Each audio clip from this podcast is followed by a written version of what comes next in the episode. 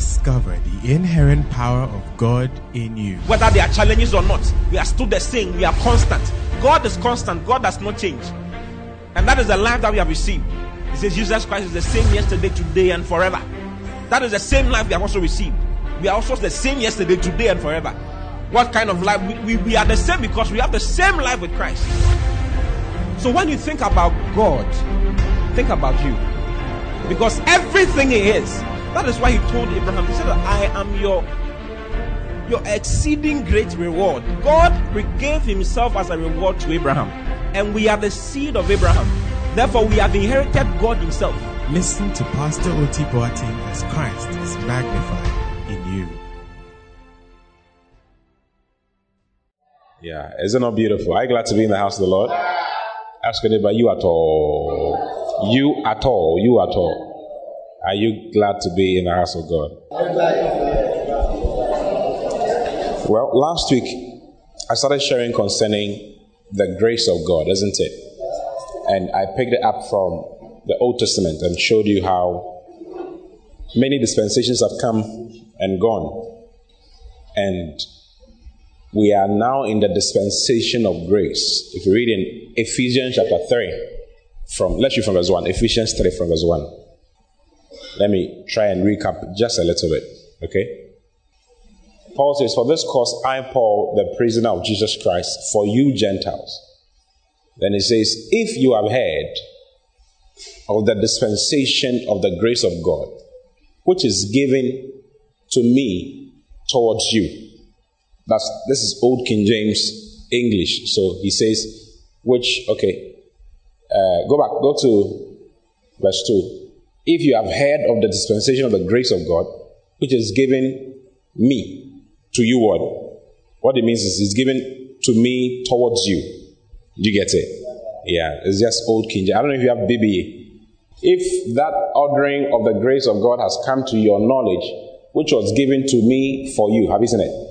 given to me for you was given to me for you for the for your benefit hallelujah then verse 3 says how that by revelation he made known unto me the mystery as i wrote afore in few words he made known unto me the mystery the mystery of christ which he says i documented in just some few sentences next verse verse 4. Whereby when you read, you read, you may understand my knowledge in the mystery of Christ. Hallelujah. So there's, there's a dispensation of grace. There's a time of grace in which we are right now. Do you see? Just as there was a dispensation or a time or an age of the law I, I explained all these things last week, so I don't want to go into it too much. And it says, which in other ages was not made unto, known unto the sons of men, as it is now revealed unto his holy apostles and prophets by the Spirit. The dispensation of grace was not known in time past, but now it has been revealed to us, to his saints, to the apostles and to his saints, um, through the ministry of the Holy Spirit. So now, what are we talking about? Because the dispensation of grace comes right after the dispensation of the law, the law has found itself inside grace. Okay? So, for most people, before God can do something for you, you have to be good. You are born again, you're a child of God. But before you can be healed, you have to do something good and nice before God can. That is what a lot of people think. A lot of people think that before they can prosper, they need to be right with God. And it is preached in plenty places. Is it true? Yeah. It is preached to put, you've even preached that before, it is preached to put everybody in check as much as possible so that the children of God do not fool around. but you see, we are not the ones to prevent the children of God from fooling around or do anything. Hallelujah. Hallelujah. So in Galatians chapter 1, let's read from, from verse 1. Paul says some very interesting things in the book of Galatians from verse from chapter 1 from verse 1. He says, Paul an apostle, not of men, neither by man, but by Jesus Christ and God the Father who raised him from the dead He says, I'm not an apostle by man, it's not man who sent me. And all the brethren which are with me unto the churches of Galatia, I'm writing unto the churches of Galatia, grace be to you, and peace from God the Father and from our Lord Jesus Christ. Next verse. Who gave himself for our sins that he might deliver us from this present evil world according to the will of God and our Father. Hallelujah. Is it not beautiful? Yeah. Then it says, To whom be glory forever and ever. Amen. Amen. Next verse. I marvel that ye are so soon removed from him that called you into the grace of Christ unto another gospel. Says, I am shocked that so soon after I've preached to you, you have been removed from him that called you into the grace of Christ. Remember, grace and truth came by who? By Jesus Christ. So in Christ, there's something called Jesus is the one who brought the grace of God. I showed you that last week. If you were in here last week, I recommend that you get the message so that you can understand. There's no need for me to be, keep going back and forth, okay? So Paul says, I marvel. Tell but I'm marveled. I am shocked. I am shocked that you are so soon removed from him that called you into the grace of Christ unto another gospel. Unto another gospel. So there's something called another gospel. And there's the gospel of grace. In most places, you have another gospel being preached. You have another thing being preached altogether. Wow. Are you surprised? hmm. We've been called onto the grace of Christ. That is our calling. Our calling is into the grace of Christ. When you, get, when you become born again, you are born into the, the dispensation in which you are born, or the period, the time frame in which you are born, is a time frame of grace. What reigns and what rules is the grace of Jesus Christ. Now, what is grace? Grace is God has done everything. You come and enjoy everything. Is that too difficult to understand? God has what? God has done everything. If you read, and I've been showing the scripture for, for some time now, Second Corinthians chapter 5, verse 19, it says, To which that God was in Christ, reconciling the world unto himself. This is what God was doing whilst he was in Jesus Christ. He was reconciling the world unto himself, not imputing their trespasses, their wrongs. Jesus is not here to put the wrongs of humanity on them and account it to them that you you were a sinner. You you have done something wrong. You you did that. You did that. You did that. That is not why jesus came. Do you like it jesus did not come to impute the, the world's trespasses unto them he says and has committed unto us the word of reconciliation jump all the way to uh, okay let's read so that you see everything from a good verse 20 now then, we ambassadors for Christ, as though God did beseech you by us. We pray you in Christ's stead. Be reconciled to God. It says we are standing in the place of Christ. Be reconciled to Him. He's now he's now a friend. He's not an enemy. So be reconciled to Him. Come close. God does not hate you. God likes you. God loves you. So come close. Next verse. Then he says, For he has made him. Why should you come close? Come close because he has made him to be sin. He has made Jesus Christ to be sin. Who knew no sin? So that you and I might be made the righteousness of God in Christ Jesus. Hallelujah. Then he says, We then, as workers together with him, beseech you also that you receive not the grace of God in vain. Have you seen it? He says, We then, as workers together with him, beseech you also that you receive not the grace of God in vain, because we are in the period of grace. Next verse, verse, verse 2. For he said, I have heard thee in a time accepted. And in the day of salvation have I succored thee or helped thee. Behold, now is the accepted time. Behold, now is the day of salvation. Grace is what brings salvation. Titus chapter 2, verse 11. Titus 2 11. For the grace of God, that bringeth what? Salvation. The grace of God brings something called salvation. It brings something called salvation. It says, For the grace of God that bringeth salvation has appeared to all men. It brings salvation teaching us that deny ungodliness and worldly lust, we should live soberly, righteously, and godly in this present world, looking for verse, looking for that blessed hope and the glorious appearing of the great God and our Savior Jesus Christ. The grace of God that brings salvation. What I want you to notice is the fact that it brings the grace of God brings salvation. Brings what? Salvation. salvation. So if you read in Ephesians chapter 2, verse 8, look at Ephesians 2 8. For by grace are ye saved through faith. Salvation is manufactured by something called grace. Hallelujah. Hallelujah. Yeah. By grace are you saved through faith, and that not of yourselves, it is the gift of God. Verse 9, not of works, lest any man should boast. So in grace, there's no work in grace. Grace is the place where you enjoy what God has done. You don't do anything, you just believe in what God has done in Christ Jesus. And you enjoy what God has done. Please, you understand what I'm saying? So, healing is one of the things that God has done in Christ Jesus for you. You don't need to do anything. Your healing is not based on any good thing that you did. So in 1 Peter chapter 2, verse 24, look at 1 Peter 2 24. He says, Who his own self bare our sins in his own body on the tree, that we, being dead to sins, should live unto righteousness. This is what the grace of God does.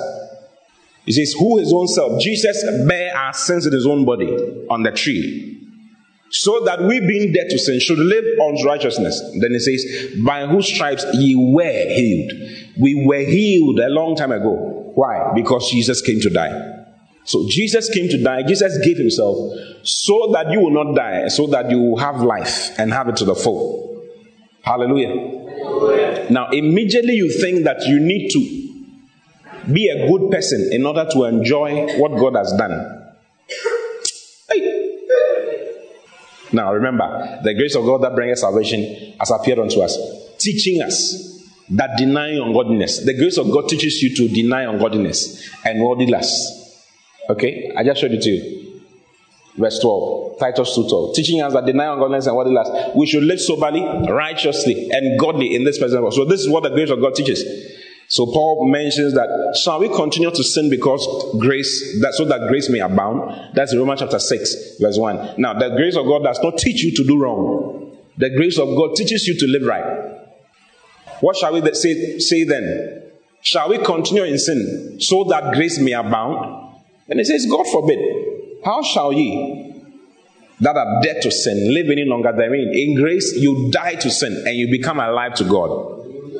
Okay, you are explaining some of these things to you very well. But Paul was saying that how come I am surprised that you guys have so soon been removed? Galatians chapter 1, once again. Let's read verse verse 4, I think. Go to the place where I, I, I left off reading. Ah, it's verse 6. It says, I marvel. Tell me by marvel. I marvel. Paul was shocked. NLT. Show it to us. Paul says, I am shocked that you are turning away so soon from God, who called you to himself through the love and mercy of Christ. You are following a different way that pretends to be the good news. There's a different way that pretends to be the good news. It's not, it's actually not the good news. Go back to King James. But it's not the good news at all. Let's read the NLT. It's nice. It seems to be nice. Verse 7. But it's not the good news at all. You are being fooled by those who deliberately tr- twist the truth concerning Christ. Hmm? King James. Go to verse 7. That says, which is not another. This gospel that I say is another gospel. It's actually not another gospel. But there be some that trouble you and would pervert the gospel of Christ. They are changing the gospel of Christ. But though we are an angel from heaven, this, this thing is very serious. It says, But though we are an, an angel from heaven, preach any other gospel unto you than that which we have preached unto you, let him be accursed. It's a curse to preach something else apart from the gospel of grace. Then it says, As we said before, so say I now again. If any man preach any other gospel unto you than that ye have received, let him be accursed. So there's a gospel that says that if you do good, then God will be nice to you. Have you heard it before? That is actually not the gospel. Memphis is pulling his tongue. Yeah. You must understand that it is a whole new dispensation altogether. Okay? It's a whole new dispensation altogether. The time we live in is not the same as the time past. It's not the same. Right now, God is interested in, in humanity. God just likes people. And He wants to spend time with people. He wants people to come to Him. And He has done everything possible to make people be with Him. So if you read in Romans chapter 5, verse 1, look at Romans chapter 5, verse 1. He says, Therefore, being justified by faith, we have peace with God through our Lord Jesus Christ. Now, how are we justified by faith? Do you understand the word justified? The word justified means to declare not guilty. One of the major problems of humanity is sin, isn't it? So keep your finger here. Go to Romans chapter 3. Let's read verse 24. Romans 3 24. It says, being justified freely by by what? By his grace, through the redemption that is in Christ Jesus. We are justified freely by his grace. So grace does it, and then your faith takes it. Justification was made available. Being declared not guilty was made available by Jesus Christ. That's why it says here, being justified freely by his grace through the redemption that is in Christ Jesus. Have you seen it? But then the other place says that that's Romans chapter 5, verse 1. You remember? Look at this. It says, therefore, being justified by what? So if you read this, you think that we are justified by faith, isn't it? Uh-huh. But if you read the other one, you think that we are justified by grace, isn't it? What does that mean? Grace makes it and faith takes it. Okay? So in Ephesians 2 8, it puts it together. Go to Ephesians 2 8. For by grace are ye saved through faith. Have you seen it? For by grace are you what? Saved. We are saved by grace, not by works. For by grace are you saved. How? Through faith. Meaning that grace manufactures salvation. And then your faith takes that particular salvation for yourself. So, if there is any work in the dispensation of grace, it is the work of faith. Hallelujah. So, Paul says in Galatians chapter 5, let me show it to you. I think you like it. It says, For in Christ there's neither circumcision, neither circumcision nor circumcision avails anything, but faith that worketh by love. Have you ever seen that scripture before? Hallelujah. Galatians 5 6. Let's read from verse 1. It's nice. Galatians 5 from verse 1. Let's read it all the way. It's one of my scriptures. It says, Stand fast, therefore, in the liberty wherewith Christ has made us free, and be not entangled again with the yoke of bondage. What yoke of bondage is he talking about? He's talking about the law. He says, Stand fast in the liberty wherewith Christ has made us free. Stand fast, therefore, in the liberty wherewith Christ has made us free. Made us free where? Made us free through his work. Have you seen it? Uh-huh. Through Christ's work, we are made free from sin. We are made free from the law. Okay? Then it says, and be not entangled again with the yoke of bondage. Why? Because the people, the, the Galatian church, have been corrupted by another group of people. The people who were the Jews had entered the church and they were bringing in another gospel that if you are not circumcised, you are not born again.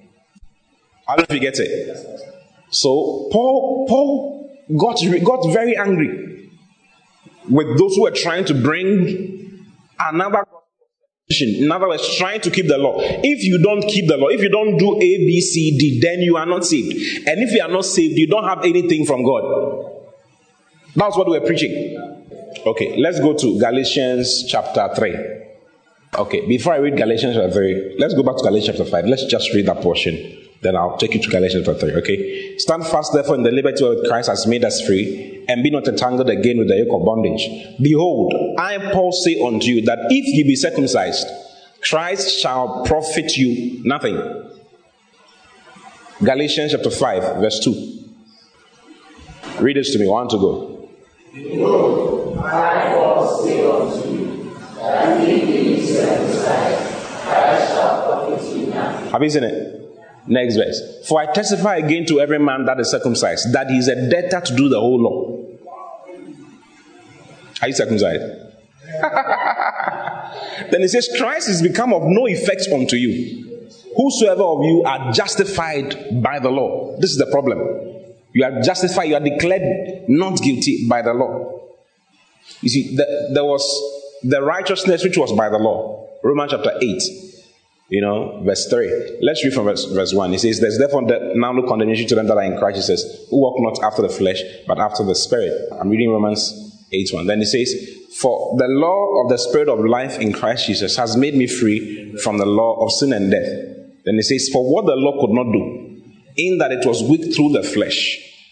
Okay? God sending his own son in the likeness of sinful flesh and for sin, condemned sin in the flesh, so that the righteousness of God might be for the righteousness of the law might be fulfilled in us who walk not after the flesh, but after the spirit. There was a righteousness of the law. Okay? What was the righteousness of the law? The righteousness of the law said that if you do everything that the law says, then you'll be declared not guilty before God. You'll be declared righteous. Now you can have a standing with God, a right standing with God. But it was not possible because no human being could keep the law. If you keep one side, another side will get you. It will corner you. So Romans chapter 3, verse 20, Paul says, Therefore, by the deeds of the law, or by the doings of the law, there shall no flesh be justified in his sight. I don't know if you get it. No flesh shall be declared right, shall be declared not guilty before God by doing the law. So in Galatians chapter 5, verse 2, Paul says that I'm saying to I, Paul, I'm telling you, Behold, I, Paul, unto you that if you be circumcised, Christ shall profit you what? Nothing. Why? Next verse. Verse 3. For I testify again to every man that is circumcised, that he's a debtor to do the whole law. He's a debtor to do the whole law. Next verse, verse 4. Christ is become of no effect unto you. Whosoever of you are justified by the law, you are falling from grace. You are falling from grace. Why? Because you have decided that you are going to be justified before God depending on what you do. So sometimes we come to church and then we say, let's lift up holy hands. And you can't lift up hands because you don't think it is holy. Why? Because in your mind, your holiness is based on what you did during the week or what you did on Saturday night. Until you shift, delete those thoughts from your mind, you will never receive anything good from God. You always have issues.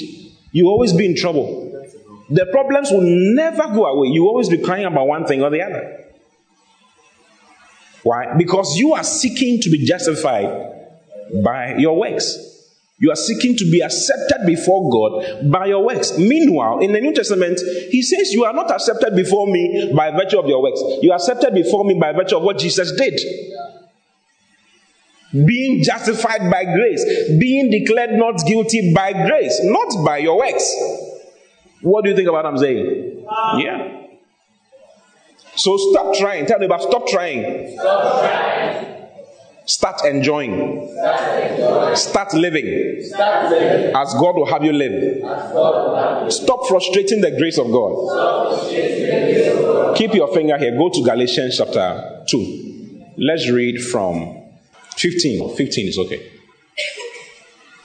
Now, this story, let me give you a backdrop to this story. One day, Paul uh, was with Peter. Peter had come to the Gentile church. The whole world was divided into two sections. We had Jews and then we had Gentiles. I showed you this last week. Jews were considered to be close to God, and Gentiles were considered to be very far away from God. But in Christ Jesus, both Jew and Gentile are brought together. If you believe in Christ, a new creation is made out of you, and this new creation functions by something called grace. Are you getting it?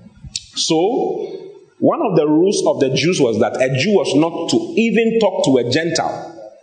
It was forbidden for a Jew to talk to a Gentile, for a Jew to go into a Gentile's house, let alone eat with him. So Paul, who was the apostle sent to the, the Gentiles, was preaching to the Gentiles. He was sitting with them, he was praying with them. And Peter came amongst them. Peter was the head of the Jewish church, if you like. Okay? He was the apostle sent to the Jews. When he preached, the Jews could hear him. But when Paul preaches to the Jews, the Jews could not hear him. The Jews were called a thorn in the flesh of Paul. If you've ever read and you've seen Paul saying that a thorn in my flesh, he was referring to the Jews.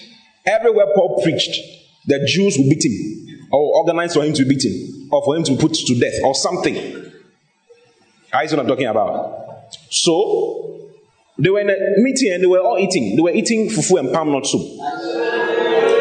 And as they were eating, some Jews came from Jerusalem. They came from someone called James. James was a was a pastor of the church in Jerusalem at, at that time. He was a resident pastor there. Okay? And when they came and Peter saw them that they were coming, he took his hands out of the food and put it behind his back and saw all his shirt because he was afraid. You see, he was afraid that the Jews will ostracize him because you are not supposed to company with Gentiles. Now, even though they were not born again, there were some Jews who were still saying that all the Gentiles should be circumcised. If you are not, because what made you a Jew was circumcision. So if you are going to be called a Jew, you have to be circumcised. So Paul spoke a lot about circumcision, not of the flesh, but of the heart. Circumcision is that of the spirit, not of the flesh. Please, are, you getting it? Uh-huh. So Paul was very angry. I mean, how can you do that? The Bible he Paul mentioned that the the effect of what Peter did was so great that it affected everybody, every Jew that was in that particular congregation, and even Barnabas, who was Paul's assistant or Paul's senior actually, also was moved by their dissimulation. He was moved by what they did. And he also took his hands out of the food. Yeah. And Paul got angry. So Paul started talking. He says, We who are Jews, he was talking to Peter. All this that Paul is going to say is to, is to Peter and to the Jews who were in that particular company. He says, We who are Jews by nature and not sinners of the Gentiles. The Gentiles were described as sinners. And the Jews were described as they were described as being close to God. Okay, keep your finger. Let me show you the, the problem between Jews and Gentiles. Okay? Keep your finger. Go to Ephesians chapter 2. Let's read from verse 11. Then we'll come back to this. I want to, I want to preach to you. I want to explain a lot of things to you. Okay? I'm trying to, I'm not, I'm trying to not limit you to a particular thing. I want to open you up to a lot of things with respect to grace so that you can understand it very well. Okay? He says, Wherefore remember that ye being in the time past Gentiles. He's writing to the Ephesian church. He says, In time past, some time ago, you were described as Gentiles. Now you are children of God. Verse 10 says, For we are his workmanship, recreated in Christ Jesus unto good works. Have you seen it? Which God has ordained, has before ordained that we should walk in them. So he's talking to the, the Ephesian church, which, who are Gentiles because of where they were born. Ephesus is present day Turkey. Ancient Turkey was called Ephesus then. The name was changed some years ago. You see? And they were not Jews. Now they have become born again. He's writing to them. He says, Wherefore remember that ye being in time past Gentiles in the flesh, who are called uncircumcision by that which is called the circumcision in the flesh, made by hands. You are called uncircumcision by the Jews.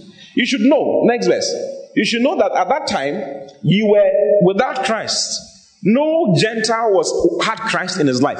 You were aliens from the commonwealth of Israel and strangers from the covenants of promise, having no hope and without God in the world. Every Gentile had no hope and had no God in the world. They were all into worshiping all kinds of things. Next verse.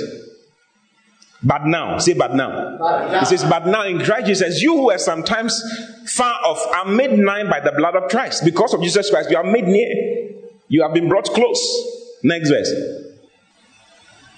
For he is our peace. Jesus is our peace. Say, Jesus, my peace. Jesus. Says, He's our peace who has made both one and has broken down the middle wall of partition between us. What was the middle wall of partition between us? It's called the law of commandments. Next verse. You see it having abolished in his flesh the enmity, even the law of commandments. So the law was what separated Jews from Gentiles. It says that Jesus came and condemned the law. Look at it. It says, having abolished in his flesh the enmity, he abolished the law, he fulfilled the law and abolished it. So, in Christ's eyes, in God's eyes, the law has been fulfilled and it has been done away with. The purpose of the law has ended. There's no need for the law to continue, there's no need for anybody in this world to, to live with laws. When I say laws, understand what I'm saying? With the Ten Commandments and all the laws that came with following God. Okay?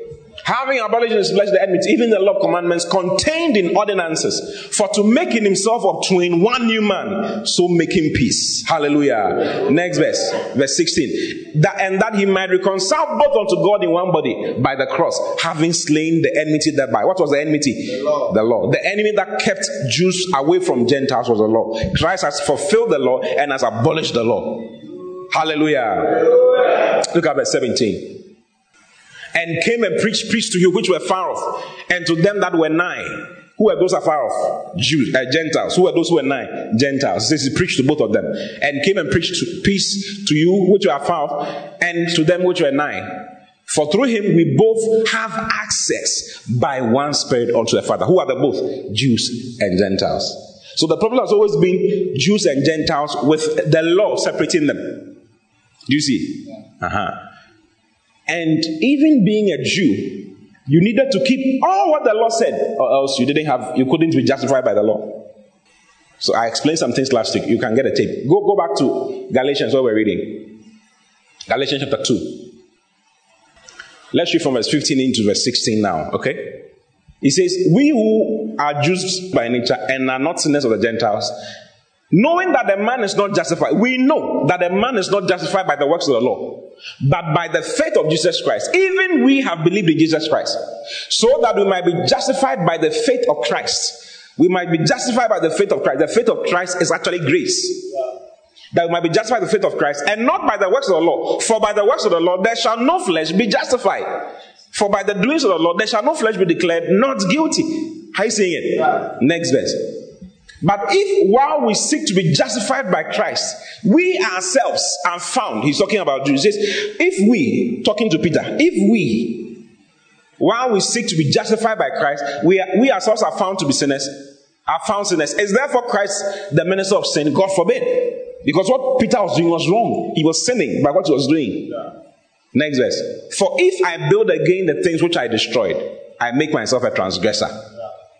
For I, through the law, am dead to the law, that I might live unto God. Hallelujah. Then it says, I am crucified with Christ. This is what happened to you in the new birth. I am crucified with Christ. Nevertheless, I live. Yet not I, but Christ liveth in me. And the life which I now live in the flesh, I live by the faith of the Son of God, who loved me and gave himself for me. Verse 21. I do not frustrate the grace of God. I do not frustrate the grace of God. For if righteousness come by, by the law, then Christ is dead in vain. Righteousness does not come by the law. Righteousness comes by faith in Christ Jesus. And righteousness is the first package, one of the first packages that is in salvation. Apart from righteousness, you see, you just believe in order to be made righteous. That's all, isn't it? Is it true? Did you do anything to be made righteous? You believed in Christ. You believed in what Jesus did. Then you became righteous. Guess what? Salvation is a package. It includes healing. It, inclu- it includes health. It includes wealth. It includes grace. It includes prosperity. It, it includes every good thing you can talk about and think about. That's salvation. And how does salvation come to you? Salvation comes to you by grace through faith. So everything you will do in Christ continues that same way grace through faith. Please, you understand? Your health and your healing is not going to be because of what you did or did not do. It's going to be because of what Christ did and your faith in what Christ did. Hallelujah. You are not accepted before God because of what you did or did not do. You are accepted before God because of a person. His name is Jesus Christ. He's the embodiment of God's grace. Hallelujah. Hallelujah. Now, go back to chapter 5, what we're reading. You remember we're reading chapter 5? Let's read from verse 3 into verse 6. For I testify again to every man that is circumcised that he is a debtor to the law to do the whole law. Christ has become of no effect unto you. Whosoever of you are justified by the law, you are fallen from grace. The other one says, I will not frustrate the grace of, grace of God. This one he says that you are falling from the grace of God. Why? Because you seek to be justified by the law. You feel that you should be accepted before God because you did A, B, C, and D. So because you did all these things, you accepted. Therefore, whatever it is that you are looking for from God, God will answer it. Whenever you pray and think like that, you should know that you are frustrating the grace of God and you are falling off. Whenever you are asking for money from God, don't think that the money will come because you've been a good boy.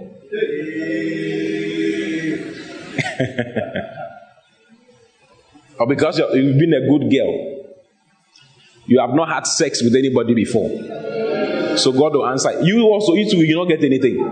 The one who has sex with somebody has a problem, but you too, you have a problem. I don't know if you get it. You too have a problem because you think that you are justified before God by virtue of your works. It's not because of your works, it's because of somebody. His name is Jesus Christ. That is grace. Hey. Verse 5. for we through the Spirit wait for the hope of righteousness by faith. Next verse, verse 6. For in Jesus Christ, neither circumcision availeth anything, nor uncircumcision, but faith which worketh by love. He says that in Christ, right now, what is the most important thing now in the dispensation of grace is your faith. Your faith in Christ. Your faith in what has been done for you on the cross. That is what matters. If you have a question, you can ask. I'm seeing questions written all over your face. If you have a question, you can ask me. Okay? And guess what? This is what Paul preached. Paul preached this for years and years and years and years and years. Look at Acts chapter 20, verse 20 to 24. This Paul, Paul was preaching to some people, his leaders. He was going to leave them to go to Rome, and we're not going to see him again. And he was giving them his final uh, speech or final teaching. Then he got to this one and says, And how I kept back nothing that was profitable unto you, but I've showed you and have taught you publicly and from house to house. Next verse. Testifying both to the Jews and also to the Greeks, repentance toward God and faith toward our Lord Jesus. He's showing you the things he preached. He says, I preached unto you repentance toward God and faith toward our Lord Jesus Christ. Next verse. And now, behold, I go bound in the spirit unto Jerusalem, not knowing the things that shall befall me there. Next verse save that or accept that the Holy Spirit, the Holy Ghost witnesses in every city, saying that bonds and afflictions abide me or, or await me. But none of these things move me, neither count I my life dear unto myself, so that I might finish my course with joy. And the ministry which I have received of the Lord Jesus, to what? To testify the gospel of the grace of God. That was his ministry. He I was given the ministry of testifying of the grace, the gospel of the grace of God. What is the gospel of the grace of God? Everything has been done in Christ for you. Accept Christ, accept what He has done, and be in rest. As simple as ABCD. And every single thing that you will do again should be by the same principle, by faith. Okay? Grace through faith. Grace through faith. Grace through faith. Grace is God has done it. Faith is I am going to take what God has done and make it my own. This is what God has done. I believe it. Therefore, it is mine in the name of the Lord Jesus. Grace is what prepares what God has designed for you to have. And then your faith takes what God has prepared for you to have and enjoy it for yourself. Please, you understand? So, when are you going to be healed in your life? When are you going to be healed? God has done it already. Where? In Christ Jesus. For he bore our sins by, by his stripes, ye were healed. Ye were healed. Not you are going to be healed. Ye were healed. When are you going to prosper? Is it in five years' time? In six years' time? When are you going to prosper? I've prospered already. Why? Because God has done that in Christ Jesus for me. When are you going to overcome sin? When? When you become a good girl enough when you when you, you are strong enough when you decide when you become strong enough no your sins were forgiven. You overcame sin a long time ago in christ jesus. All you need to do is to agree with what god has done in christ for you. And that be, and it becomes your reality. Please you understand? That is grace. That is the gospel of grace. So paul in acts chapter 20 verse 32 told the people the same group he was talking to he told them that listen and now, brethren, I commend you to God. He was leaving. He says, I commend, I leave you to God and to the word of his grace. I'm leaving you to the word of his grace, which will, which is able to build you up and to give you an inheritance among all them which are sanctified.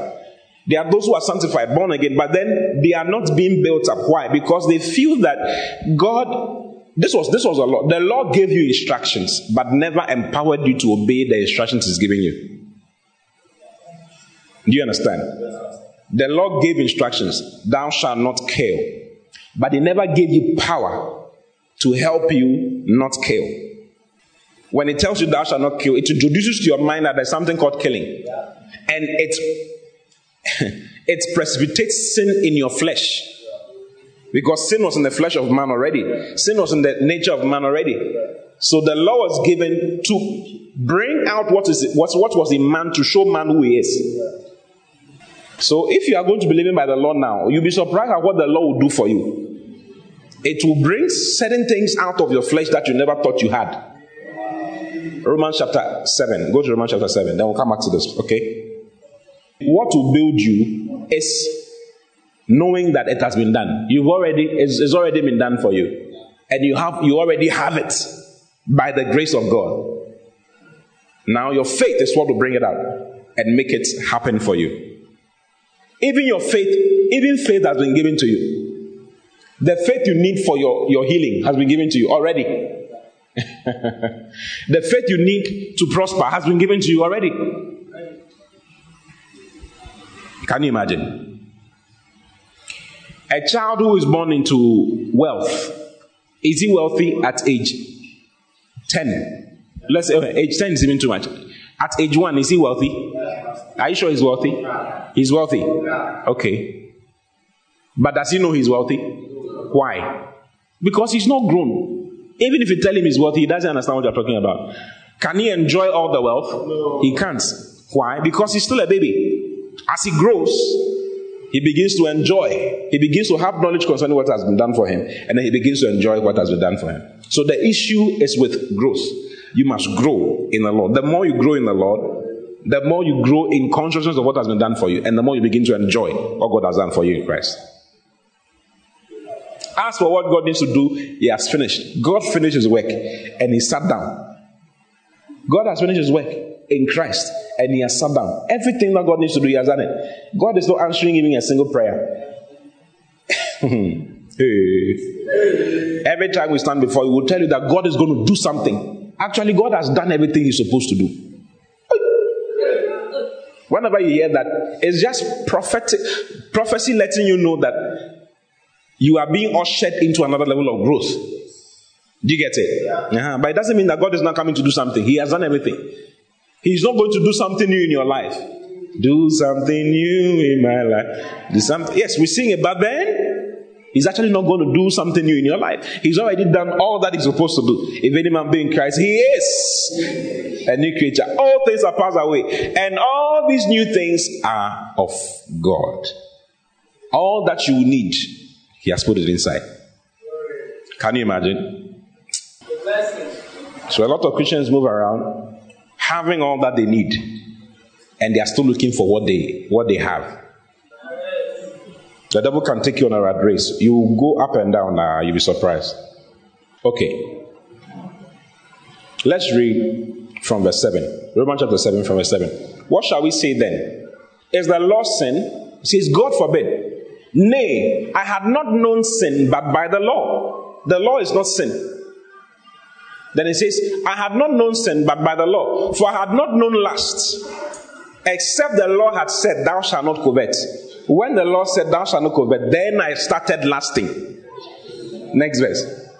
But sin, taking occasion by the commandment, wrought or worked in me all manner of concupiscence. Do you understand concupiscence? All manner of lusts, all manner of foolishness.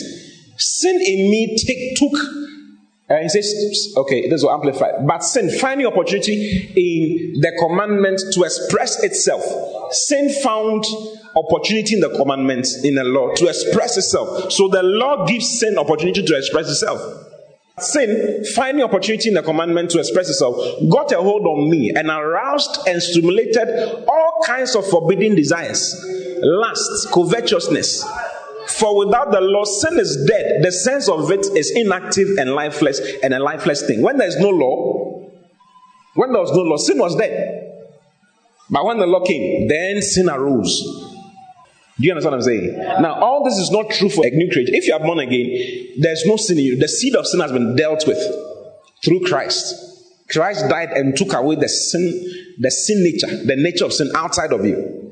That is why in Romans chapter 6, verse 1, Paul says that, Shall we continue in sin so that grace may abound? If you say we are in grace, Shall we continue in sin? Because the Bible says that where sin abounded, grace abound, abounded much more. In other words, there's nothing that grace cannot take away. Do you see? So he says, Shall we sin? Shall we continue to sin so that grace may abound? Then he says, God forbid. How shall we that are dead to sin, when you become born again, grace takes away sin. Grace kills sin out of you. So there's no seed of sin. Actually, there's no seed of sin in you at all.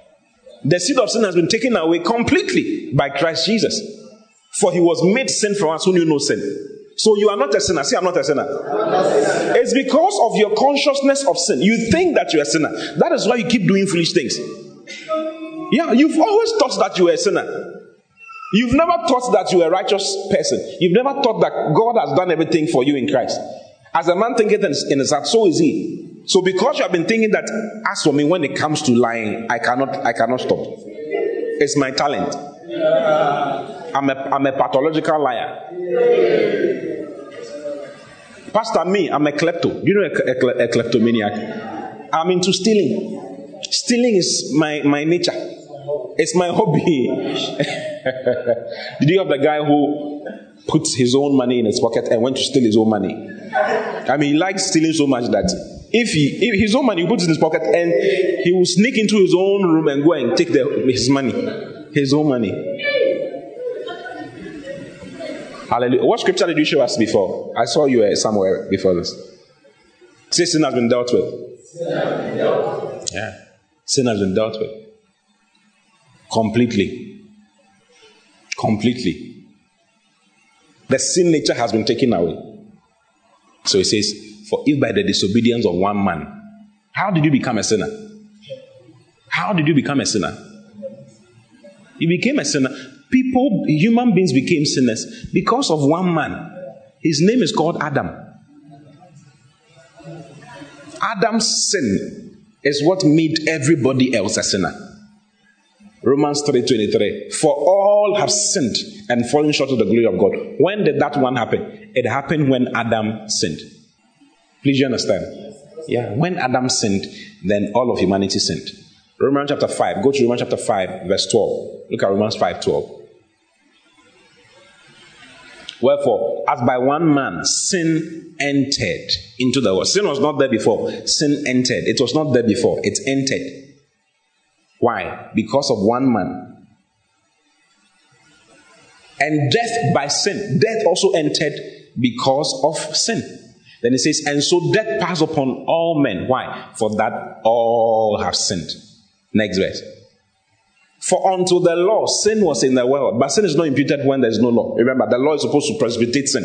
So when there's no law, you don't know what sin is. So when the law came, the law came to show everybody that you are a sinner, you are a sinner, you are a sinner, you are a sinner. The law has served its purpose. It has finished serving its purpose. Go to Galatians chapter. Am I quoting too many scriptures? Galatians chapter 3. Let's read verse 19.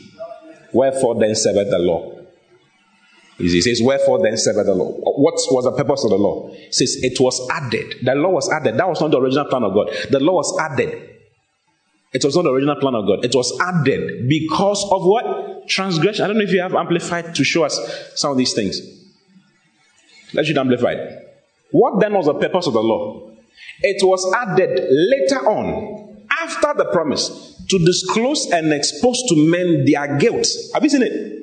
Because of transgressions and to make men more conscious of the sinfulness of sin. And it was intended to be in effect until the seed, the descendant, the heir should come, to and concerning whom the promise had been made. And it, the law was arranged and ordained and appointed through the instrumentality of angels and was given by the hand of, in the person of a go between Moses, an intermediary person between God and man. See, I just want to see why the law was added. This is the laws. So you can't continue living in the law. Now that's the one, the reason why the law was the reason the law was given so that all men sin will be were bound, so that all men will know that they are sinners, so that all men will cry for a savior who is called Jesus Christ. And when Jesus Christ comes, he will deal with the sin of man and liberate man and make man make man free from sin and from death so that man can continue in friendship with God. So now that Christ has come, why are you continuing in the law? Why are you trying to obey God by laws, by rules. Thou shalt not steal, thou shalt not kill, thou shalt. There's no seed of sin in you to precipitate, thou shalt not steal. But because you still have it in your mind that thou shalt not steal, it starts precipitating things in your flesh. Because that's what you think. You think you are not good. And because you think you are not good, aye, you will not be good. Go to verse 20. Now, a mediator is not a mediator of one, but God is one. Next verse. Is the law then against the promise of God? God forbid. If there had been a law given which could have given life, the law could not have given life. Verily, righteousness should have been by the law, but the law could not have given you life. The law does not give you life. The law gives you instructions to precipitate what is inside. It doesn't give you life to keep what he's saying you should do. Next verse. But the scripture has concluded all, all understand that the promise by faith of Jesus Christ might be given to them that believe. Wow. So when you believe, the promise, which is the Holy Spirit, okay, is given to you. Next verse, verse 23. But before faith came, we were kept. He says the Jews, he's talking about Jews, he says the Jews were kept under the law, shut up unto the faith which should afterwards be revealed. Next verse. Wherefore the law was our schoolmaster the word schoolmaster is paidagogos. It means one who takes you to school. He's not even a tutor. He's the one who takes the child to the school. So school master does not mean someone who teaches in the school. He's talking about someone who takes you to school to be taught.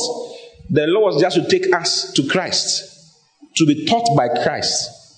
The law was to give, take the Jews to Christ, to maintain them to Christ. That's what it means.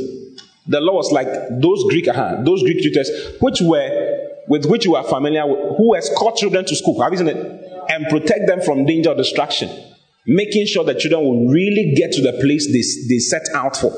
That's what the law is given for, to bring them to Christ. And even now have, we have come to Christ. Why are you continuing in the law? So Paul says in Galatians chapter 3, verse 1, Oh, foolish Galatians. Oh, foolish Galatians. Because he could not believe that these guys were he says, You who have begun, you began by the Spirit. Are you now being made perfect by the law? Hmm? Oh, foolish Galilean, who has bewitched you that they should not obey the truth? Before whose eyes Jesus Christ has been evidently set forth, crucified among you. This only will I learn of you. Receive you the Spirit by the works of the law or by the hearing of faith. Next verse. Are you so foolish? Having begun in the Spirit, are you now made perfect the, by the flesh? Why do you want to be made perfect by the flesh? Why do you want to continue by what? By works. It's not by works, it's by faith.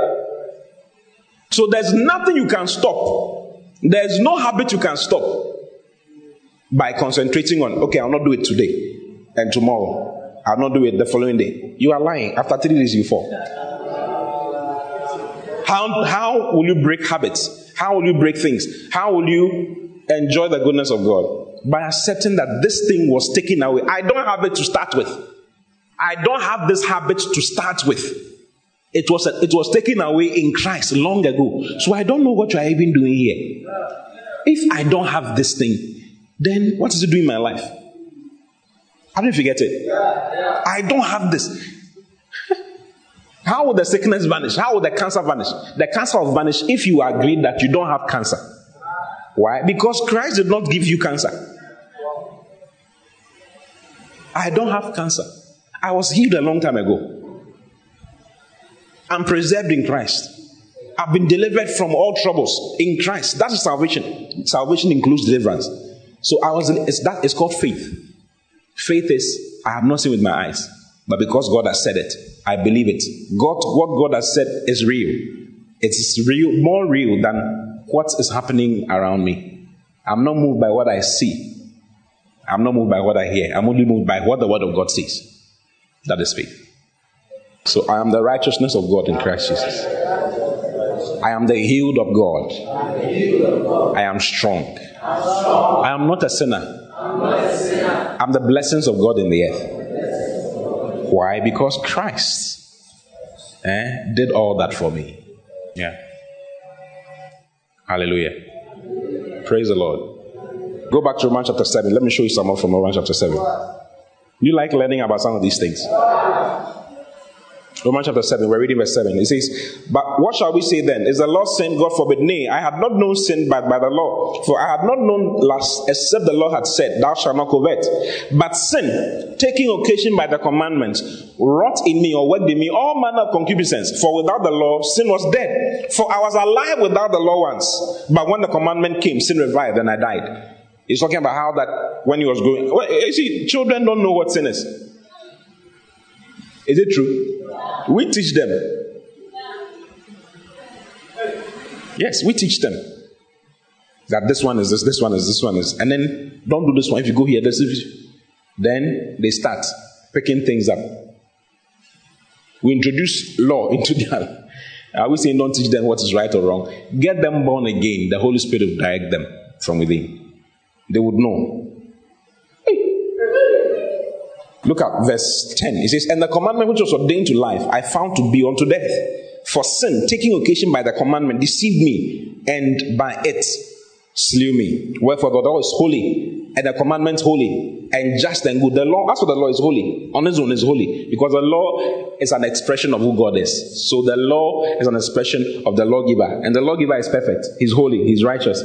Wherefore the law is holy, and the commandment holy, and just and good. Then it says, but then it says, Was then that, that which is good made death unto me? God forbid. But sin, that it might appear sin, working death in me by that which is good, that sin by the commandment might become exceeding sinful. For we know that the law is spiritual, but I am carnal. So all God wanted everybody to know is that you, you are carnal, and that you, you are sold under sin.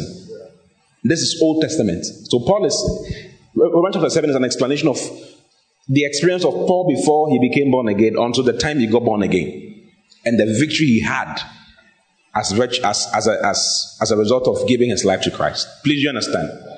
So now that you are born again, why do you want to continue in believing by your works? It is not by works, it is by faith. Not by works, lest any man should boast, but it is by faith in Christ. Please, you understand? Who has a question? If you have a question, you can ask me. So Paul said that I commend you to God and to the word of his grace. Acts chapter 20, verse 32. Then he says, which is able to build you up. This is what will build you up and give you an inheritance amongst them that are sanctified. Then in Hebrews chapter 13, verse 9, look at Hebrews 13, 9. You will not be built up through any other thing. Okay? The word of his grace is what to build you up. He says, But be not carried about with diverse and strange doctrines. People have all kinds of doctrines He says, Don't be carried about with all kinds of doctrines. All kinds. Some people are learning about the sun and the stars and the moon and the rivers and the seas and the lakes and the stars. This is the message that is being preached. Some people say salvation is by works and not by faith. Meanwhile, the word of God has said clearly that it's by grace through faith. We don't understand. I mean, all kinds of things are coming. Young people are studying the scriptures and they are going beyond the scriptures and saying all kinds of things. He says, Be not carried about with diverse and strange doctrines, for it is a good thing that the heart be established with what? With grace, not with meats, which have not profited them that have been occupied therein. it has not profited them who have been occupied with it. Some people say we shouldn't eat snails. Others say we shouldn't eat this one. Others say we shouldn't eat pork. Others say we shouldn't eat snakes. Others say we shouldn't eat this. Rather, the Bible says that receive all things with thanksgiving. Hey. I'm not the one saying it's in the Bible. Yes. I tell you. A question? Contribution. Okay. Yes, she wants to add something to it. And let's go to Romans chapter 10, verse 9. It said, If thou shalt confess with thy mouth the Lord Jesus, and shalt believe in thy heart that God raised him from the dead, thou shalt be saved. And this is something that we all know. Before you become born again, this is the prayer that you pray. That you believe in your heart that um, God raised Jesus from the dead. And then you confess with your mouth that Jesus is your Lord. And it says, Thou shalt be saved when you actually look at the word saved there, you know, normally when we say, thou shalt be saved, so what is in your mind is that, okay, now I am not going to hell anymore, isn't it? That is basically all that everybody has in their head. Now, when you look at that word there, it's sozo. So I don't know whether you can get that for me. the saved there. I'm just adding to what Pastor has said, and just to sort of open your mind more onto what that word means, because all we know is that that shall be saved. Okay, what is what am I saved from? I'm not going to hell anymore. I'm going to heaven. Isn't that's basically it? So when you go home, go and look at it. The word here is sozo. So when let's go to the Strong definition. Okay. So it talks about um, to save, that is to deliver or protect, to heal, preserve, save, to do well, to make whole. Do you understand? So it's not just being translated from the, the power of darkness to the kingdom of, um, of God, but also healed, saved, protected, to do well. That is all part of the thou shalt be saved. Yeah. That is what it means. So it's that's the whole package. It comes at once. It's not um, it's not broken in and dependent on what you do, like Pastor has been saying. So I just wanted to draw attention on it. You can go and look at it yourself and think on it because it's it's a whole package. It's, it comes at once. It is not divided. Hallelujah. All right. Praise the Lord. Isn't it powerful? Yeah. So, it's a full package, and it comes at once for all of us. All you need to do now is to believe in what God has said through His Word and enjoy what He has said for you and what He has done for you. Blessed be the God and Father of our Lord Jesus Christ, who has blessed us with all spiritual. He's not going to bless us, He's blessed us with all spiritual blessings in Christ Jesus. So He's not going to do something, He's already done it. If you check the scriptures, you realize that God has already done all the things that He's supposed to do, He has already done for you. Now, your job is to learn the word of God, find out what He has done for you, and enjoy what He has done for you. Galatians chapter 4, verse 1 says that now the heir, as long as he's a child, differed nothing from a servant, even though he's a Lord of all. Have you seen it? Yeah. Now I say that the heir, as long as he's a child, you didn't say when he's a child, as long as he's a child. So there are Christians who have stayed children for a long time. Children are the ones who are always asking, Give me this, give me that, give me this. Is it true? They're always asking. But when you become an adult, you know that all that is in the fridge is yours. You go in there without asking questions. When you're taking milk, if you take milk and you come and ask your, you want to take milk and you come and ask your father, Daddy, I want to take milk. What do you think he will do to you? He will slap you, isn't it? Ah, what, what, why do you need to? You want to come and measure the milk for you before? But if you're a child, they'll measure the milk because you can't drink too much. If you drink too much, something will happen to you. So they'll measure it and give it to you. But that's why you need to grow. You need to grow in the Lord. The more you grow in the Lord, the more you come into the fullness of the revelation of Christ in you and what God has done for you in Christ Jesus. And then you start enjoying it as God will have you. I hope you understand. So you need to tell anybody you need to grow. You need to grow up strong. Tell the other neighbor you need to grow. You need to go up strong. Now, Romans chapter 5, verse 1 once again. It says, Therefore, being justified by faith, we have peace with God. We have what? Peace with God. How? Through our Lord Jesus Christ. Remember, Jesus Christ is grace. Second Corinthians chapter 13, verse 14. The grace of our Lord, of the Lord Jesus Christ. The grace of the Lord. All the grace comes from the Lord Jesus. Jesus is the carrier of the grace of God. So every time you see Jesus Christ, you should think about grace. So in, in the other place, in Romans chapter 5, verse 1, where it says that being justified by faith, therefore being justified by faith, we have peace with God through our Lord Jesus Christ. Through, so you can read it this way, through grace. You seen it? Next verse, verse 2. By whom? By Jesus Christ also we have access by faith into this grace wherein we stand. So grace is a place. That is why it is a dispensation. We have come to that place. We have come to that dispensation. We have come to that place where God has done all that needs to be done. And your job now is to enjoy. I mean, how difficult can that be? They say, come and come and chop free of charge. You know, go chop. Just enjoy yourself in the grace of God. Okay? He says, By whom also we have access by faith into this grace wherein we stand, and rejoice in hope of the glory of God. Hallelujah. He's talking about the glory that shall be revealed in our bodies on that day when Jesus comes. Do you see? So, we have come onto Mount Zion. We are not going to Mount Zion. We have now come onto Mount Zion. We have not come onto Mount Zion. A lot of people are looking for God all over the place. I told you the last time. When are you going to find God? You say, I'm looking, I'm seeking God. I'm going to seek his face. I'm seeking. When are you going to find him? I'm seeking him. When are you going to find? The Bible says, Seek and you shall find, isn't it? We found him in Christ. God is in him. Don't go out there looking for him. Use the word of God to check the mirror to see who is in you now. Hallelujah. And watch your life go up higher and higher and higher and higher and higher and higher and higher. See, I'll never go down. Never go down. Why won't you go down? Because I'm seated in heavenly places in Christ Jesus. And the Bible says, He that sitteth in the heavens shall laugh. I am seated. I'm not going to sit there. I am seated there. That is my location. How did I get there? Not by my works. There's nothing you can do to climb up into the heavenly place. What can you do? Where is the heavenly place? Do you even know where it is?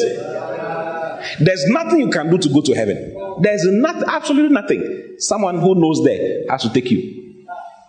Where can you, have you visited heaven before? Heaven is not outside of the, the earth. Outside the earth, you have galaxies and all, all kinds of things. We are, we are on just one galaxy, Milky Way. We just we are even just aware of one galaxy, and the Milky Way galaxy. We know there are several galaxies, millions of them, which we are not aware of. So how can you find heaven? How can you climb there? Huh? Which money will you pay to be able to have access? It can only, which visa can you get? It can only be by someone. Jesus said, No man has gone up to heaven before. It's only the Son of Man, he was ascended. Yeah. So I'll never go down because I'm seated in heavenly places in Christ Jesus. I will never fail. Why? Because Christ failed on my behalf. Christ suffered on my behalf. I'll never suffer ever again in my life. I'll never be put to shame. Why? Because Christ was put to shame on my behalf. I'll never be sick in my life. Why? Because Christ was made sick. All sickness was put on him. Therefore, no. My cancer was put on him. Cancer was put on him, including whatever cancer it is that is in your body right now. It was put on him. Cancer cannot dwell in my body because it was put in his body on that day. He died for me so that I'll live. Hallelujah. Praise the Lord. See, I'm going forward. I'm getting better and stronger and greater by the day because Jesus did it all for me. Hallelujah. Have you been blessed?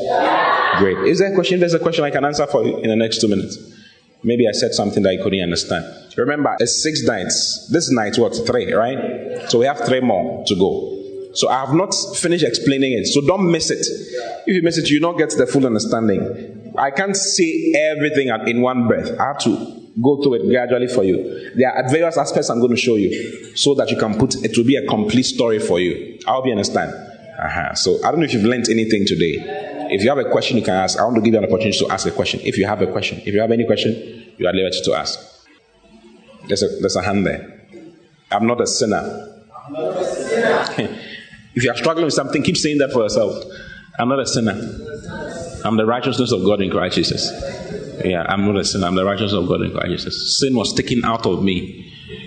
In First John chapter 3, verse 9. Always remember it. First John 3 9. Look at First John 3 9. Whosoever is born of God does not commit sin. Are you born of God? Some people don't like this one. They like First John 5 4. Go to First John 5 4. Whatsoever is born of God overcometh the world. And this is the vision of overcoming the world, even our faith. So when they hear this one, they are happy because this one is overcoming the world. But the other place says that whosoever is born of God does not commit sin. Why? Because the seed of God, for his seed remaineth in him. The seed of God remains in him. What is that seed of God? Eternal life. What makes God God is what is in you now. Eternal life is in you. And he cannot sin. Why? Because he's born of God. So even on the verge of doing something wrong, there's a seed of God inside me. It will keep me. He says, To him that is able to keep you from falling. God is bigger than sin outside. God in you is bigger than sin outside of you. And he will keep you from falling and keep you standing. He says he's able to keep you from falling and to preserve you blameless before him in love on that day. Which one do you believe? Do you believe that sin is strong? As for this one, I can't stop. As for this one, I can't, I don't know when it comes, I can't help myself. Then you will never be able to help yourself because you think that it is more powerful than God in you. Yes. Thank you very much, Daddy. Um, now, per the understanding that I'm getting from this teaching, we are all no longer under the law. So, if I start to maybe I, I used to smoke and then I'm no longer smoking, or I used to drink, I'm no longer drinking, and those things are mentioned in the law. So, as I'm no longer doing those things. With what consciousness am I living with? Uh, like, you see, we, we are not supposed to live with the consciousness of we being under the law. But then, you not doing these things is also in, indirectly like you are not under the like you are not doing what the law is saying you shouldn't do. I don't know if you get my question. The law says do not fornicate. By God's grace, you are growing up you understand that like you don't have a feeling for those things. So now that you, you don't do those things on your natural self what are you living by? Like i want to get. Please use the microphone. Amazing. So even the first john 3 9 says one of it. I think in the romans is this seven chapter 7 yeah. Yeah. So so this is what right now, I just wrote down that scripture. I'm going to meditate on it. Okay. So whoever is born of God does not commit sin. So I'm thinking that, okay, so this is what the Bible is telling me. I'm acknowledging it so that it becomes effectual in me. Okay. So um, I'm born of God, therefore I do not commit sin.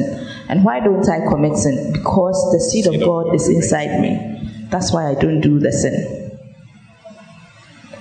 That is how I think about it. I don't sin not because I have the strength or by my own strength I can, you know, I'm self controlled or, you know, my physical something. No.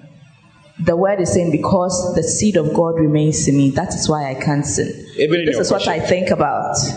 You answer yourself in a question. You said that I yeah. don't have a taste for it. Mm-hmm. it is the grace of God in you and the seed of God in yeah. you that makes you not have the taste for sin for wrong. So what happens with a lot of people is that most of the time is the attack is on the mind. Before you because when the attack on the mind comes, that's why you have to meditate. You have to meditate until this thing just sinks in you. It's like you are so sure that the seed of God is in me, so I don't sin. Not because of my strength or my prowess or something, but because of his seed. And this is very exciting, okay? Because now you have a word to stand on that. It is not because of my ability, but it's because He is inside me. That is why I don't do some of the things that I do. Now, when you begin to look at it from that perspective, that is grace. Because it is His ability that is working in you to produce a certain result. Do you understand? Romans, Romans chapter 6, yes. verse, verse 9, 10, and 11. Let's look at it. Yes, because I think the one of the Romans just Knowing that Christ being raised from the dead dieth no more. Amazing. Death has no more, no more dominion over him. 10. For in that he died, he died unto sin once, but in that he liveth, he, he liveth unto God. Likewise, reckon ye also yourself to be dead indeed unto sin, but alive unto God through Jesus Christ our Lord. But I don't know if you are seeing this one. This what this one says is that no. You died with Christ. And when you die, you are dead. You are it says Christ died unto sin once and is alive unto God. So you too think in the same way. Because that is actually what happened to you. You died unto sin the day Christ died. And when he rose from the dead, you became alive unto God. Therefore, you don't react to sin. Why? Because you are dead to sin. So I am not reacting to sin, not because I'm, i have some force in, like I'm wild, I'm a very wild guy, eh, I'm not keeping the law or whatever. You get it? Like I'm trying to overcome. But I don't act along the lines of sin because I'm there to sin. If someone is owing you and the person is dead, can you collect your money? Yeah. So you are not a debtor to sin anymore. Because you are dead to sin. Now you are debtor to God. To live unto God and not unto sin. Please, you get it? I don't know if you understand. Aha. So I'm dead to sin, I'm alive to God. Why am I doing why are you not doing all these things? Oh, it's not because of I'm, I'm just dead to it. I'm alive to God. I now respond to God. I act with God in mind. I move with God in mind. Not because I'm a very wild guy. I, am not into. I'm not into fornication. It's, it's not because of, I'm, I'm just dead to it. I, I don't know. I don't know. I don't have feelings for it. I'm not. I don't have my my heart is not along those lines. My heart is established in the grace of God. What is the grace of God? Jesus died. I died with him. When he died, I died unto sin once. When he raised from the dead, I was raised from the dead unto life once with him. So if you go to verse 12, look at verse 12, chapter Romans 6 12. Let it says, now you, because you are dead to sin, it says, you don't let sin reign in your mortal body, so that you should obey it in the last thereof. Why? Next verse. Neither yield your members as instruments of righteousness to sin, but you yourselves unto God as those that are alive from the dead. Have you seen it? Yeah. And your members as instruments of righteousness unto God. Next verse. For sin shall not have dominion over you. Why? For you are not under the law, but under grace. Because you are under grace, sin cannot have dominion over you. Grace means that you are dead to sin and you are now alive to God. So sin shall not have dominion. Because before you got born again, sin had dominion. What sin says you should do is what you do. And you cannot say you will not do. You will do them. You will do the do. Now that you are born again, sin does not have dominion over you. Why? Because you are now under grace. Grace is what has dominion over you. In other words, it is not grace is stronger in your life. God is strong in your life. And you don't act along the lines of sin. I hope you get it. Yeah. So that's the consciousness with you, which with which you flow. I'm, I'm living in grace. I, I don't know what you're talking about. Yeah. So if I don't know if you understand what, what I just shared with you. Yeah. Let's. So I'm going to explain. Oh, you see, this one says you are not under. You are not. this is one of the things I'm going to explain into details for you as the weeks go by. So that's what I'm saying. Don't miss any, so that you can have a full understanding of all that we are saying. Okay. So I've shared one side with you. There's another side that is that you need as well. So I'm going to share all those things with you as we go on. In Jesus' name, Amen. Any other question? So it was Romans chapter 8, 8 verse 1 to 4. Uh-huh. So there's therefore now no condemnation to them who are in Christ Jesus, who walk not after the flesh, but after the Spirit. For the law of the Spirit in Christ Jesus has made me free from the law of sin and death. For what the law could not do, in that it was weak through the flesh, God sending his Son in the likeness of sinful flesh, and for sin condemned sin in the flesh, that the righteousness of the law might be fulfilled in us who walk not after the flesh, but after the Spirit. Okay, this is what I was looking for. You see, um, the three say, For what the law could not do, three, what the law could not do, in that it was weak through the flesh. God sending his own son in the likeness of sinful flesh for sin, condemned sin in the flesh. What Jesus did was he dealt with our sin, okay? And after dealing with our sin, that means he took the sin away. And then four, that the righteousness of the law might be fulfilled in us. So now that the sin has been dealt with in our flesh, the righteousness of the Lord is fulfilled in us. It's like we do, we obey the law naturally. Not because we, um, how should I say, we force ourselves to, but it is our nature. Do you understand what I'm saying? You see, I hope I hope I'm trying. Yeah. So Jesus dealt with sin in the flesh. He took away sin. And when he took away sin, righteousness was automatically ours because of Jesus. Okay. You realize that the law was not a bad thing. Yeah. But we couldn't do it. But it came for us to know that we are really sinners. Okay, and that we need Jesus Christ. And that's why Jesus, and that's why every man needs Jesus Christ. So when Jesus came, he came and he dealt with sin in the flesh. And as a Christian, when you become born again, you are saved, like I've said. Okay, you are you are partaking in everything that is of Jesus Christ, and Jesus has taken away the sin in your flesh, in your nature. He has taken it away, and immediately He takes that away. The righteousness of God, which the law was trying to let you become, automatically you begin to show it. So you don't fornicate, not because of your strength, but because now your nature is not to fornicate. It is the nature of God. Do you understand what I'm saying? Because the law was given by God. Okay. The law is good in, in and of itself. But you can't obey it by your strength, by your normal nature, by your unregenerated person. You can't do it. When you become born again, automatically you don't do the things that the law says you are not supposed to do. Because in your nature, in your righteous nature, in that nature of God, in that seed of God, now you do the things that God does. And God does not lie, God does not fornicate, God does not steal, God does not kill. You get it? God, so you, you know the attributes of God is love, patience, kindness, forgiveness, long suffering, all those things. Now that one begins to show because now that is the seed that is inside you. Do you understand? Uh-huh. So that is what you do by default now. Hallelujah. So the righteousness of the law is fulfilled in you by virtue of what Christ did for you. Because you will not know what sin is without the law. Uh-huh. The law lets us know what sin is. But the law was weak through the flesh. You couldn't keep the law. Okay, because of flesh, because of the flesh, because of sin in you and then sin in the flesh.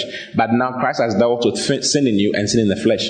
So now the righteousness of the law, which it was which was demanded by the law, but nobody could meet up, is now fulfilled in you in Christ Jesus. I hope you get it. Uh-huh. So now you do by nature what is written in the law, and you fulfill by nature the law because the nature of God is now inside you. So if you start thinking like that, you start having the, the results, physical results for yourself. Everything goes through your mind. What your mind is focused on is what you have. Okay? In Jesus' name. Amen. You have a question? Okay. 30 seconds.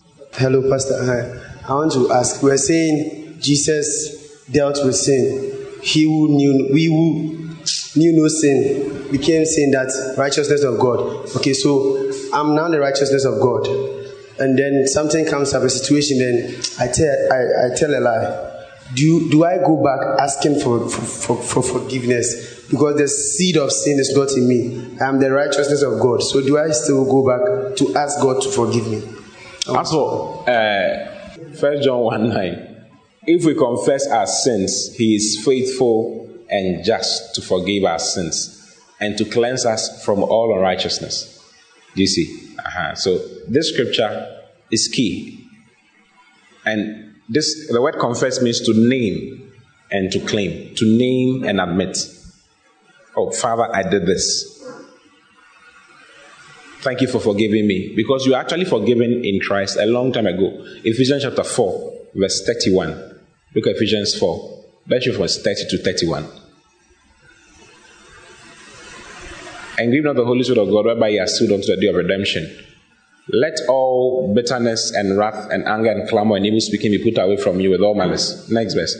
And be ye kind one to another, tender hearted, forgiving one another, even as God for Christ's sake has what? has forgiven you. He forgave you a long time ago.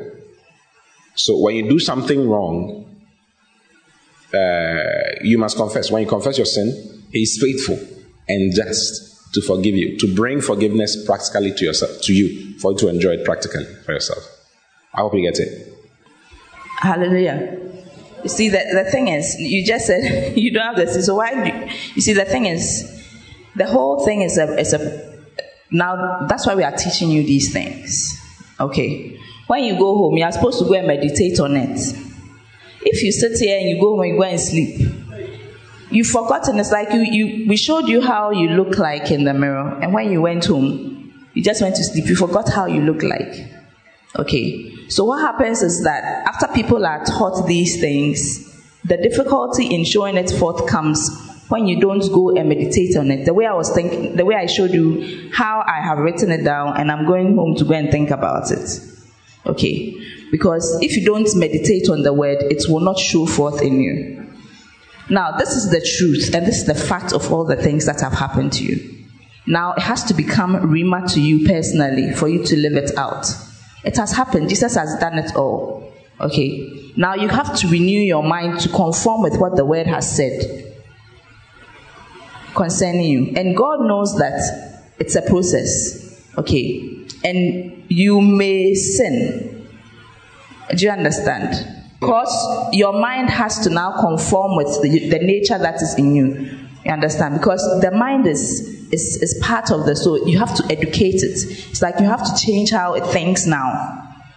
Okay? Just like the way you educate your mind to be an engineer or a doctor or something, you have to educate your mind to, to conform to the Christian that you have become, to conform to the child of God that you have become. Okay? But in the process, people may fall. But God is saying that if you fall, just confess it. It is for your own conscience sake.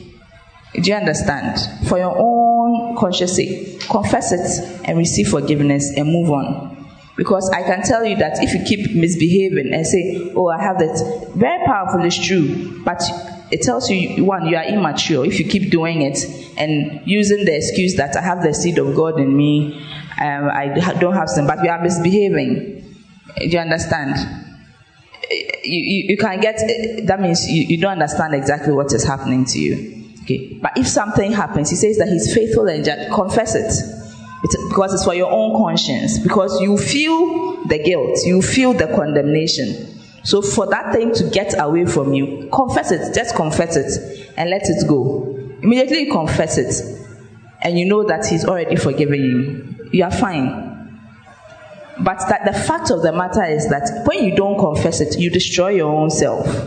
That is basically what happens. You destroy your, your mind, you don't have peace. And when you, the, the, I don't know whether to say this. When you continue to sin, I think he said it in Romans chapter 6, down there, that after, now that this is what has happened to you, okay, now you have become a child of God, you have the seed of God in you. Sin therefore has no dominion over you. But he said, to whom you obey, you become yeah. servants of that thing. Now you have a choice to obey. So at that point of time in lying, you have a choice to lie or not.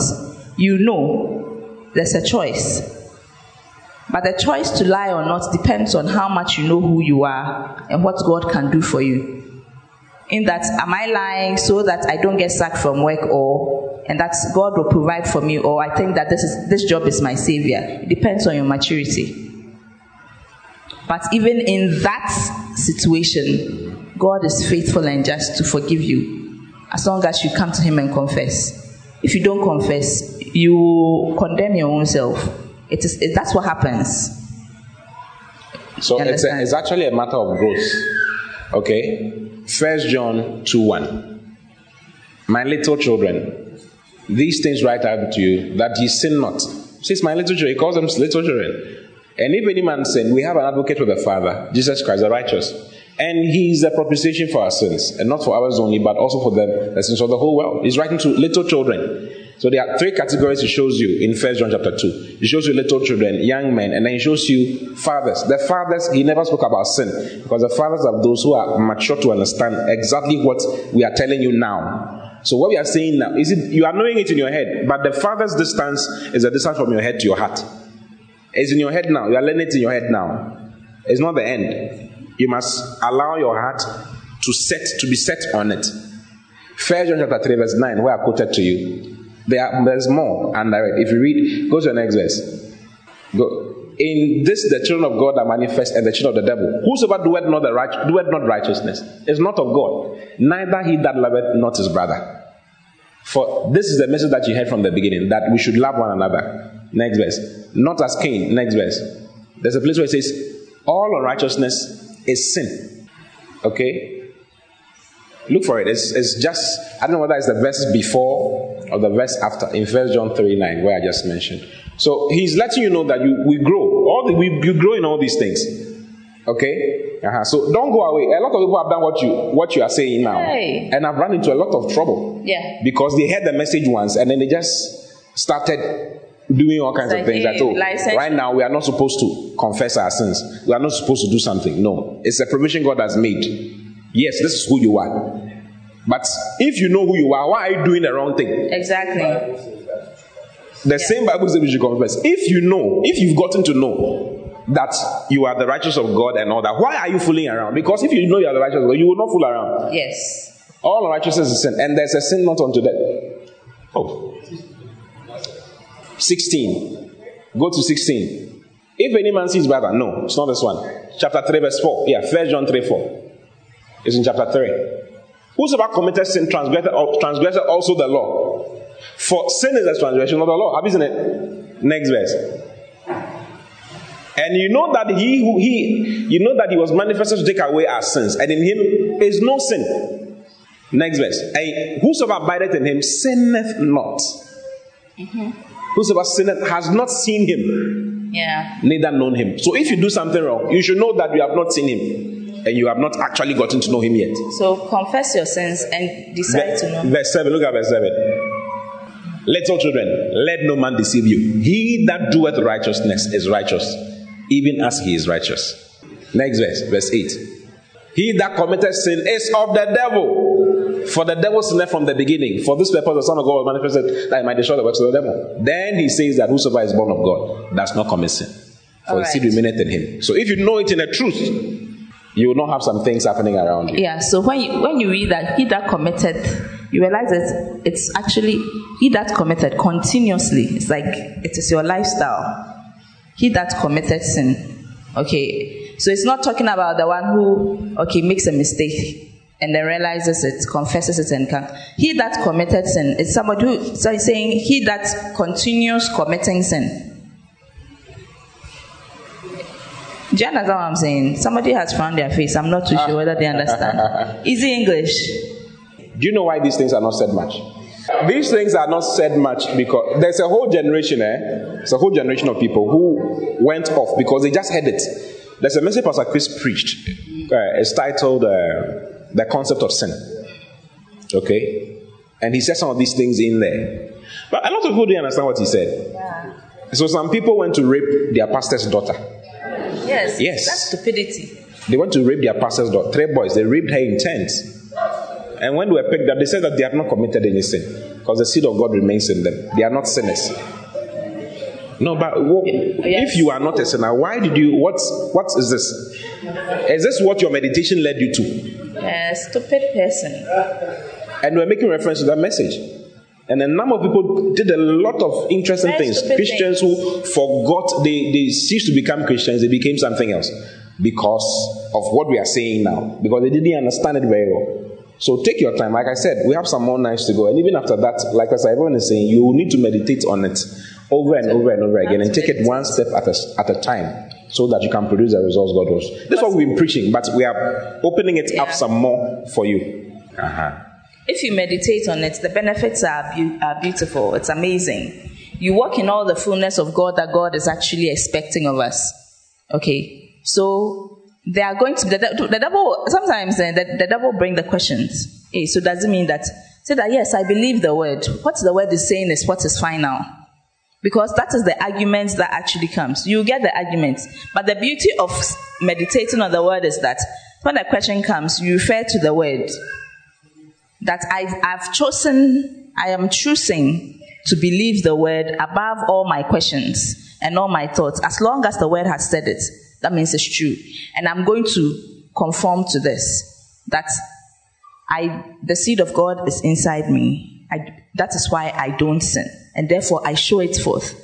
Okay. So you think about it and you take possession of it. You personalize it.